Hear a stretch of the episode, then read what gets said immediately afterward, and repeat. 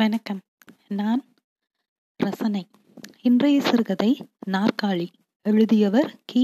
ராஜநாராயணன். நாற்காலி இல்லாததும் ஒரு வீடா? எங்கள் வீட்டில் இப்படி திடீரென்று எல்லோருக்கும் தோன்றிவிட்டது. அவ்வளவுதான். குடும்ப அஜெண்டாவில் வைக்கப்பட்டு இந்த விஷயத்தில் விவாதம் தொடங்கியது. முதல் நாள் எங்கள் வீட்டுக்கு ஒரு குடும்ப நண்பர் விஜயம் செய்தார். அவர் ஒரு சப்ஜெக்ட். வந்தவர் நம்மை போலவே வேட்டு சட்டை போட்டு கொண்டு வரப்படாதோ சூட்டும் பூட்டுமாக வந்து சேர்ந்தார். எங்கள் வீட்டில் முக்காலிதான் உண்டு. அதன் உயரமே முக்கால் அடிதான். எங்கள் பாட்டி தயிர் கடையும் போது அதிலேதான் உட்கார்ந்து கொள்வாள். அவளுக்கு பாரியான உடம்பு. எங்கள் தாத்தா தச்சனிடம் சொல்லி அதை கொஞ்சம் அகலமாகவே செய்ய சொல்லியிருந்தார். சப்ஜெக்டுக்கும் கொஞ்சம் பாரியான உடம்புதான். வேறு ஆசனங்கள் எங்கள் வீட்டில் இல்லாததால் அதைத்தான் அவருக்கு கொண்டு வந்து போட்டோம். அவர் அதன் விளிம்பில் ஒரு கையை ஊன்றி கொண்டு உட்கார போனார். இந்த முக்காலியில் ஒரு சனியன் என்னவென்றால், அதன் கால்களுக்கு நேராக இல்லாமல் பக்கத்தில் பாரம் அமுங்கினால் தட்டிவிடும். நாங்கள் எத்தனையோ தரம் உரியில் வைத்திருக்கும் நெய்யை திருட்டுத்தனமாக எடுத்து தின்பதற்கு முக்காலி போட்டு ஏறும்போது அஜாக்கிரதையினால் பலதர கீழே விழுந்திருக்கிறோம். பாவம், இந்த சப்ஜெக்டும் இப்போது கீழே விழப்போகிறாரே என்று நினைத்து அவரை எச்சரிக்கை செய்ய நாங்கள் வாயை திறப்பதற்கும் அவர் தொபுகடீர் என்று கீழே விழுந்து உருளுவதற்கும் சரியாக இருந்தது. நான், என் தம்பி, கடைக்குட்டி தங்கை மூவருக்கும் சிரிப்பு தாங்க முடியவில்லை. புழக்கடை தோட்டத்தை பார்க்க ஓடினோம். சிரிப்பு அமரும் போதெல்லாம் என் தங்கை அந்த சப்ஜெக்ட் மாதிரியே கையை ஊன்றி கீழே உருண்டு விழுந்து காண்பிப்பாள். இன்னும் கொஞ்சம் எங்கள் சிரிப்பு நீளும். எங்கள் சிரிப்புக்கெல்லாம் முக்கிய காரணம், அவர் கீழே விழும் பொழுது பார்த்தும் எங்கள் பெற்றோர்கள் தாங்கள் விருந்தாளிக்கு முன்னால் சிரித்துவிடக்கூடாதே என்று வந்த சிரிப்பை அடக்கி கொண்டதை நினைத்துத்தான். ஆக நாங்கள் எல்லோருக்கும் சேர்த்து சிரித்துவிட்டு வீட்டுக்குள் பூனை போல் அடியெடுத்து வைத்து நுழைந்து பார்த்தபோது அந்த பாரியான உடம்புள்ள விருந்தாளியை காணவில்லை. அந்த முக்காலியையும் காணவில்லை. அதை அவர் கையோடு கொண்டு போயிருப்பாரோ என்று என் தங்கை என்னிடம் கேட்டாள். இந்த நிகழ்ச்சிக்கு பின்னரே எங்கள் வீட்டில் எப்படியாவது ஒரு நாற்காலி செய்துவிட வேண்டது என்ற முடிவு எடுக்கப்பட்டது. இந்த நாற்காலி செய்வதில் ஒரு நடைமுறை கஷ்டம் என்ன என்றால், முதலில் பார்வைக்கு எங்கள் ஊரில் ஒரு நாற்காலி கூட கிடையாது. அதோடு நாற்காலி செய்ய தெரிந்த தச்சனும் இல்லை. நகரத்தில் செய்து விற்கும் நாற்காலியை வாங்கி கொண்டு வந்துவிட்டால் போச்சு என்று எங்கள் பெத்தண்ணா ஒரு யோசனையை முன்வைத்தான். அது உறுதியாக இராது என்று நிராகரித்து விட்டார் எங்கள் அப்பா. பக்கத்து ஒரு ஊரில் கெட்டிக்கார தச்சன் ஒருவன் இருப்பதாகவும், அவன் செய்யாத நாற்காலிகளே கிடையாது என்றும், கவர்னரே வந்து அவன் செய்த நாற்காலிகளை பார்த்து மெச்சி இருக்கிறார் என்றும் எங்கள் அத்தை சொன்னாள். அத்தை சொன்னதில் உள்ள இரண்டாவது வாக்கியத்தை கேட்டதும் அம்மா அவளை, ஆமா இவ ரொம்ப கண்டாங்கிற மாதிரி பார்த்துவிட்டு முகத்தை திருப்பி கொண்டாள். அப்பா வேலையாளை கூப்பிட்டு அந்த தச்சனுடைய ஊருக்கு அவனை அனுப்பிவிட்டு எங்களோடு வந்து உட்கார்ந்தார். இப்போது நாற்காலியை எந்த மரத்தில் செய்யலாம் என்பது பற்றி விவாதம் நடந்து கொண்டிருந்தது. தேக்கு மரத்தில் தான் செய்ய வேண்டும், அதுதான் தூக்க வைக்க லேசாகவும் அதே சமயத்தில் உறுதியாகவும் இருக்கும் என்றாள் பாட்டி, தன்னுடைய நீட்டிய கால்களை தடவி விட்டு கொண்டே. பாட்டிக்கு தன்னுடைய கால்களின் மீது மிகுந்த பிரியம். சதா அவற்றை தடவி விட்டு கொண்டே இருப்பாள். இந்த சமயத்தில் எங்கள் தாய் மாமனார் எங்கள் வீட்டிற்கு வந்தார். எங்கள் பெத்தனா ஓடி போய் அந்த முக்காலியை தூக்கி கொண்டு வந்தான். சிறிது நேரம் வீடே கொல்லென்று சிரித்து ஓய்ந்தது. மாமனார் எங்கள் வீட்டுக்கு வந்தால் அவருக்கென்று உட்கார்வதற்கு அவரே ஒரு இடத்தை தேர்ந்தெடுத்து வைத்திருக்கிறார். தலை போனாலும் அந்த இடத்தில்தான் அவர் உட்காருவார். பட்டகசாலையின் தெற்கு ஓரத்திலுள்ள சுவரை ஒட்டியுள்ள ஒரு தூணில் சாய்ந்துதான் உட்காருவார். உட்கார்ந்ததும் முதல் காரியமாக தம் குடுமியை அவிழ்த்து ஒரு தரம் தட்டி தலையை சொரிந்து கொடுத்து திரும்பவும் குடுமியை இறுக்கி கட்டி கொண்டு விடுவார். இது அவர் தவறாமல் செய்கிற காரியம். இப்படி செய்துவிட்டு அவர் தம்மை ஒட்டியுள்ள தரையை சுற்றிலும் பார்ப்பார். தலையிலிருந்து துட்டு ஒன்றும் கீழே விழுந்ததாக தெரியவில்லை என்று அண்ணா அவரை பார்த்து எக்கண்டமாக சொல்லி சிரிப்பான். அவர் எங்கள் வீட்டுக்கு வரும்போதெல்லாம் இப்படி காகித பானங்களினால் துளைத்தெடுக்கப்படுவார். சம்பந்திக்காரர்கள், நீங்கள் பார்த்து என்னை கேலி செய்யாவிட்டால் வேறு யார் செய்வார்கள் என்கிற மாதிரி திறக்காமல் கல்லு பிள்ளையார் மாதிரி அவர் பாட்டுக்கு உட்கார்ந்து புன்னகையோடு இருப்பார். எங்களுடைய ஏடாகி பேச்சுக்களின் காரம் அதிகமாகும் போது மட்டும் அம்மா எங்களை பார்த்து ஒரு பொய் அதட்டு போடுவாள். அந்த அதட்டிடு வாக்கியத்தின் கடைசி வார்த்தை காலுதைகளா என்று முடியும். மாமனார் வந்து உட்கார்ந்ததும் அம்மா எழுந்திருந்து அடுப்படிக்கு அவசரமாய் போனாள். அவளை தொடர்ந்து ஆட்டுக்குட்டியைப் போல அப்பாவும் பின்னாலேயே போனார். கொஞ்ச நேரத்துக்கெல்லாம் ஆளோடி வழியாக அம்மா கையில் வெள்ளி டம்ளரில் காயமிட்ட மோரை எடுத்து கொண்டு வந்து நடந்து வர, அம்மாவுக்கு பின்னால் அப்பா அவளுக்கு தெரியாமல் எங்களுக்கு மட்டும் தெரியும்படி வலிப்பு காட்டுக்கொண்டே அவள் நடந்து வருகிற மாதிரியே வெறுங்கையை டம்ளர் ஏந்திர மாதிரி பிடித்து கொண்டு நடந்து வந்தார். அவர் அப்படி நடந்து வந்தது, அவ அண்ணா வந்திருக்கானா, ரொம்ப அக்கறையா போய் மோர் கொண்டு கொடுக்கறத பாரு என்று சொல்லுகிறது மாதிரி இருந்தது. மோரும் பெருங்காயத்தின் மனமும் நாங்களும் இப்போதே மோர் சாப்பிடணும் போல் இருந்தது. மாமனார் பெரும்பாலும் எங்கள் வீட்டுக்கு வருகிறது மோர் சாப்பிடத்தான் என்று நினைப்போம். அந்த பசுமாட்டின் மோர் அவ்வளவு திவ்யமாய் இருக்கும். அதோடு எங்கள் மாமனார் எங்கள் ஊரிலேயே பெரிய கஞ்சாம்பத்தி, அதாவது ஈயாத லோபி என்ற நினைப்பு எங்களுக்கு. இந்த பசுவை அவர் தம்முடைய தங்கைக்காக கண்ணாவரம் போய் தாமே நேராக வாங்கி கொண்டு வந்தார். இந்த காராம்பசுவின் கன்றுக்குட்டியின் பேரில் என் தம்பிக்கும் குட்டி தங்கைக்கும் தனியாத ஆசை. வீட்டை விட்டு போகும்போதும் வீட்டிற்குள் வரும்போதும் மாமனார் பசுவை ஒரு சுற்றி சுற்றி வந்து அதை தடவி கொடுத்து, தன் கண்ணே எங்கே பட்டுவிடுமோ என்ற பயம், இரண்டு வார்த்தை சிக்கனமாக புகழ்ந்து விட்டுத்தான் போவார். பால் வற்றியதும் பசுவை அவர் தம்முடைய வீட்டுக்கு கொண்டு போய் விடுவார், கன்றுக்குட்டியும் பசுவோடு போய்விடும் என்ற பெரிய பயம் என் சிறிய உடன்பிறப்புகளுக்கு. பின்னால் ஏற்பட போகிற இந்த பிரிவு அவர்களுக்கு கண்ணுக்குட்டியின் மேல் பிரீத்தியையும் மாமனாரின் பேரில் அதிகமான கசப்பையும் உண்டு பண்ணிவிட்டது. அவர் ருசித்து மோரை சாப்பிடும்போது இந்த சின்னஞ்சிறுசுகள் தங்களுடைய பார்வையாலேயே அவரை குத்துவார்கள், கில்லுவார்கள். நாற்காலி விவாதத்தில் மாமனாரும் அக்கறை காட்டினார். தமக்கும் ஒரு நாற்காலி செய்ய வேண்டும் என்று பிரியம் இருப்பதாக தெரிவித்தார். எங்களுக்கும் ஒரு துணை கிடைத்தது மாதிரி ஆயிற்று.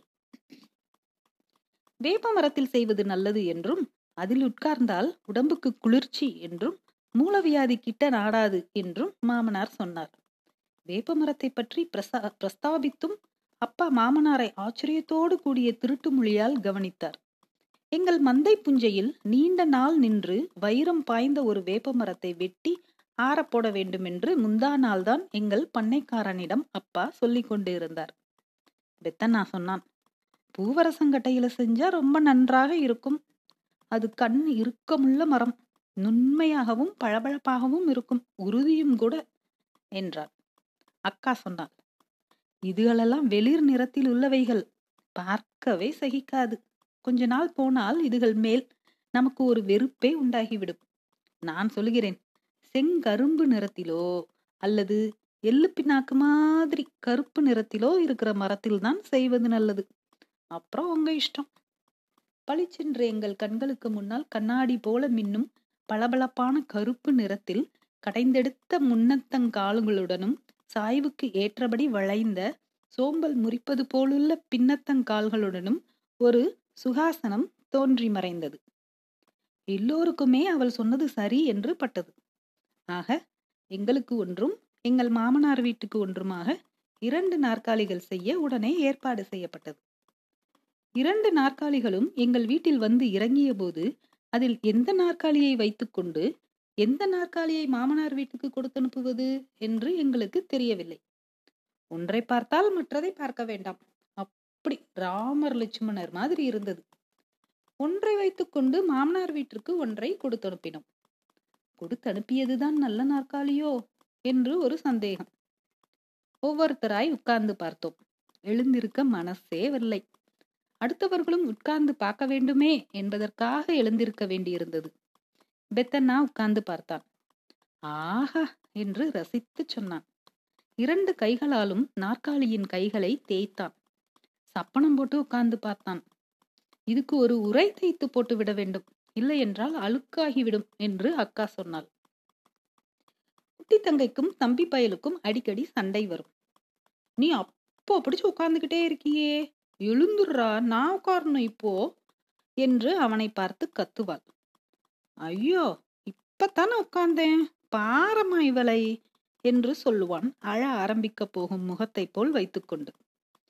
தீ மாறி பரவி விட்டது ஊருக்குள். எங்கள் வீட்டிற்கு நாற்காலி வந்த விஷயம் குழந்தைகளும் பெரியவர்களும் பெரும் கூட்டமாக வந்து பார்த்து விட்டு போனார்கள். சிலர் தடவி பார்த்தார்கள், சிலர் உட்கார்ந்தே பார்த்தார்கள். ஒரு கிழவனார் வந்து நாற்காலியை தூக்கி பார்த்தார். நல்ல கனம், உறுதியாக செய்திருக்கிறான் என்று தச்சனை பாராட்டினார். கொஞ்ச நாள் ஆயிற்று. ஒரு நாள் ராத்திரி ரெண்டு மணி இருக்கும். யாரோ வந்து கதவை தட்டினார்கள். உள்திண்ணையில் படுத்திருந்த பெத்தண்ணா போய் கதவை திறந்தான். ஊருக்குள் யாரோ ஒரு முக்கியமான பிரமுகர் இப்பொழுதுதான் இறந்து போய்விட்டார் என்றும் நாற்காலி வேண்டும் என்றும் கேட்டு எடுத்துக்கொண்டு போனார்கள். இறந்து போன ஆசாமி எங்களுக்கும் வேண்டியவரானதால் நாங்கள் யாவரும் குடும்பத்தோடு போய் துட்டியில் கலந்து கொண்டோம். துட்டி வீட்டு போய் பார்த்தால் எங்கள் வீட்டு நாற்காலியில் தான் இறந்து போன அந்த பிரமுகரை உட்கார்த்தி வைத்திருந்தார்கள். இதற்கு முன் எங்கள் ஊரில் இறந்து போனவர்களை தரையில் தான் உட்கார்த்தி வைப்பார்கள். உரலை படுக்க வைத்து அது உருண்டு விடாமல் அண்டை கொடுத்து ஒரு கோணி சாக்கில் வரகு வைக்கோலை திணித்து அதை பாட்டு வசத்தில் உரலின் மேல் சாத்தி அந்த சாய்மான திண்டுவில் இறந்து போனவரை சாய்ந்து உட்கார்ந்திருப்பது போல் வைப்பார்கள். இந்த நாற்காலியில் உட்கார வைக்கும் புது மோஸ்தரை எங்கள் ஊர்க்காரர்கள் எந்த ஊரில் போய் பார்த்து விட்டு வந்தார்களோ. எங்கள் வீட்டு நாற்காலிக்கு பிடித்தது வினை. தரை டிக்கெட்டிலிருந்து நாற்காலிக்கு வந்து விட்டார்கள். அந்த வீட்டு விசேஷம் முடிந்து நாற்காலியை எங்கள் வீட்டு முன்தொழுவில் கொண்டு வந்து போட்டு விட்டு போனார்கள். அந்த நாற்காலியை பார்க்கவே எங்கள் வீட்டு குழந்தைகள் பயப்பட்டன. வேலைக்காரனை கூப்பிட்டு அதை கிணற்றடிக்கு கொண்டு போய் வைக்கோலால் தேய்த்து தேய்த்து பெரிய வாளிக்கு ஒரு பதினைந்து வாளி தண்ணீர் விட்டு கழுவி திரும்பவும் கொண்டு வந்து முன்தொழுவத்தில் போட்டோம். பல நாள் ஆகியும் அதில் உட்கார ஒருவருக்கும் தைரியமில்லை.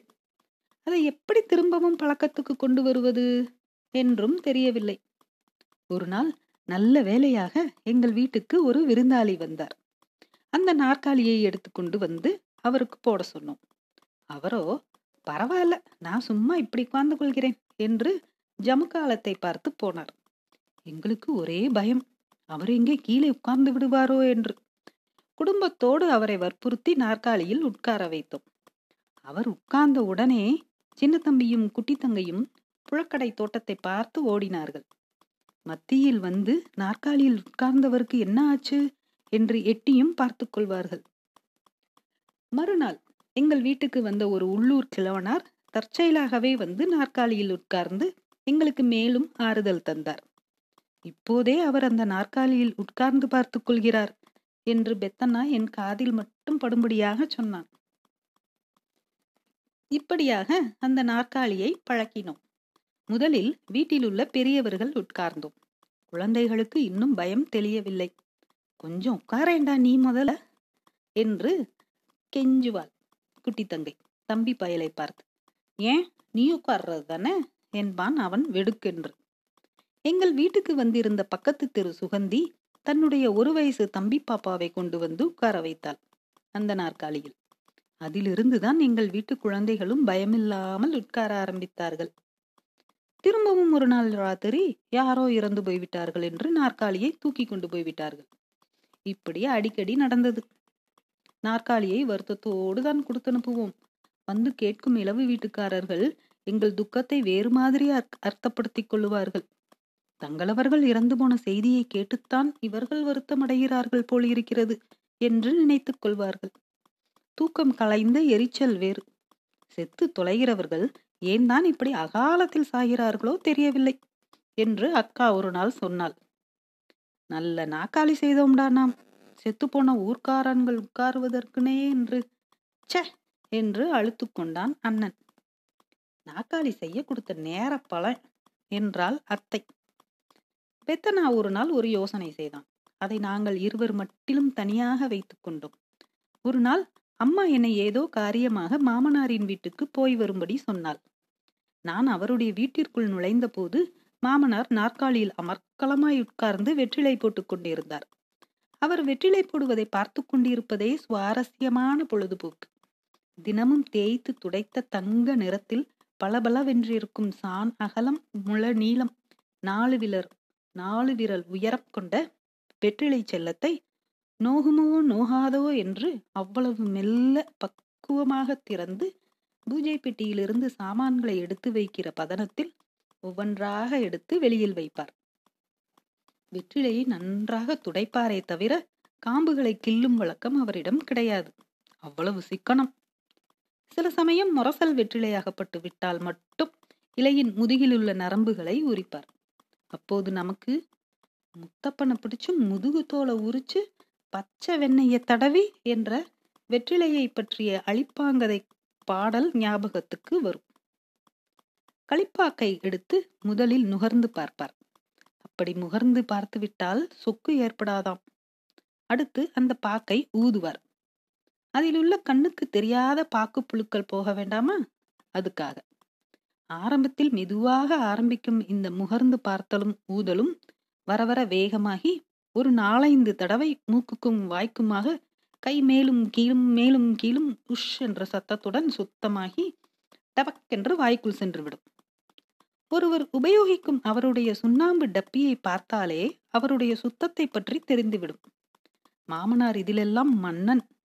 விரலில் மிஞ்சிய சுண்ணாம்பை கூட வீணாக மற்ற பொருட்களின் மேல் தடவ மாட்டார். அவருடைய சுண்ணாம்பு டப்பியை எடுத்து கண்ணில் ஒற்றி கொள்ளலாம். பதினஞ்சு வருஷத்துக்கு முன் வாங்கிய எவரடி டார்ச் லைட் இன்னமும் புத்தம் புதுசாக இப்போதுதான் கடையிலிருந்து வாங்கி கொண்டு வந்ததோ என்று நினைக்கும்படியாக உபயோகித்தல் இருக்கிறது அவரிடம். அதோடு சேர்த்து வாங்கிய எங்கள் வீட்டு டார்ச் லைட் சொட்டு விழுந்து நெளிசலாகி மஞ்சள் கலரில் பார்க்க பரிதாபமாக சாக போகும் நீண்ட நாள் நோயாளியை போல் காட்சியளிக்கிறது. நாற்காலியை அவர் தவிர அந்த வீட்டில் யாரும் உபயோகிக்க கூடாது. காலையில் எழுந்திருந்ததும் முதல் காரியமாக அதை துடைத்து வைப்பார். ஒரு இடத்திலிருந்து அதை இன்னொரு இடத்திற்கு தாமே மெதுவாக எடுத்து கொண்டு போய் சத்தமில்லாமல் தண்ணீர் நிறைந்த மண்பானையை இறக்கி வைப்பது போல அவ்வளவு மெதுவாக வைப்பார். மாமனார் என்னை கண்டதும் வரவேணும் பிள்ளவாள், மாப்பிள்ளவாள் என்று கூறி வரவேற்றார். கொஞ்சம் வெற்றில போடலாமோ என்று என்னை கேட்டுவிட்டு பதிலும் அவரே சொன்னார். படிக்கிற பிள்ளை வெத்தலை போட்டா கோழி முட்டும். அம்மா சொல்லி அனுப்பிய தகவலை அவரிடம் சொல்லிவிட்டு வீடு திரும்பினேன்.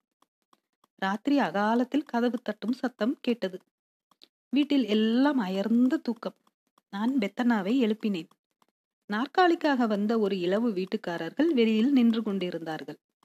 பெத்தன்னா அவர்களை தெற்பக்கம் அழைத்து கொண்டு போனான். நானும் போனேன். வந்த விஷயத்தை அவர்கள் சொல்லி முடித்ததும் பெத்தன்னா அவர்களிடம் நிதானமாக பதில் சொன்னான். நாற்காலி தானே, அது எங்க மாமனார் வீட்டில் இருக்கிறது, அங்கே போய் கேளுங்கள், தருவார். நாங்கள் சொன்னதாக சொல்ல வேண்டாம். இப்படி காரியங்களுக்கு இல்லை என்று சொல்ல முடியுமா? அங்கே கிடைக்காவிட்டால் நேர இங்கே வாருங்கள், அப்புறம் பார்த்துக்கொள்வோம் என்று பேசி அவர்களை அனுப்பிவிட்டு வீட்டுக்குள் வந்து இருவரும் சப்தமில்லாமல் சிரித்தோம். அப்பா தூக்கச்சடைவோடு படுக்கையில் புரண்டு கொண்டே யார் வந்தது என்று கேட்டார். வேலை என்ன, பிணையலுக்கு மாடுகள் வேண்டுமாம் என்றான் பெத்தண்ணா. துப்பட்டியை இழுத்து போர்த்து கொண்டு மறுபுறம் திரும்பி படுத்துக் கொண்டார் அப்பா.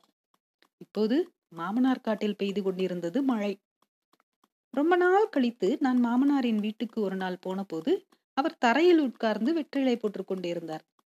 வழக்கமான சிரிப்புடனும் பேச்சுடனும் என்னை வரவேற்றார். என்ன இப்படி கீழே, நாற்காலி எங்க? சுற்றுமுற்றும் கவனித்தேன். வெற்றிலையின் முதுகில் சுண்ணாம்பை தடவிக்கொண்டே என்னை ஆழ்ந்து பார்த்து புன்னகை செய்தார். பின்பு அமைதியாக, அந்த காரியத்துக்கே அந்த நாற்காலியை வைத்துக் கொள்ளும்படி நான் கொடுத்து விட்டேன், அதுக்கும் ஒன்று வேண்டியதுதானே என்றார். எனக்கு என்ன சொல்லுவதென்று தெரியவில்லை.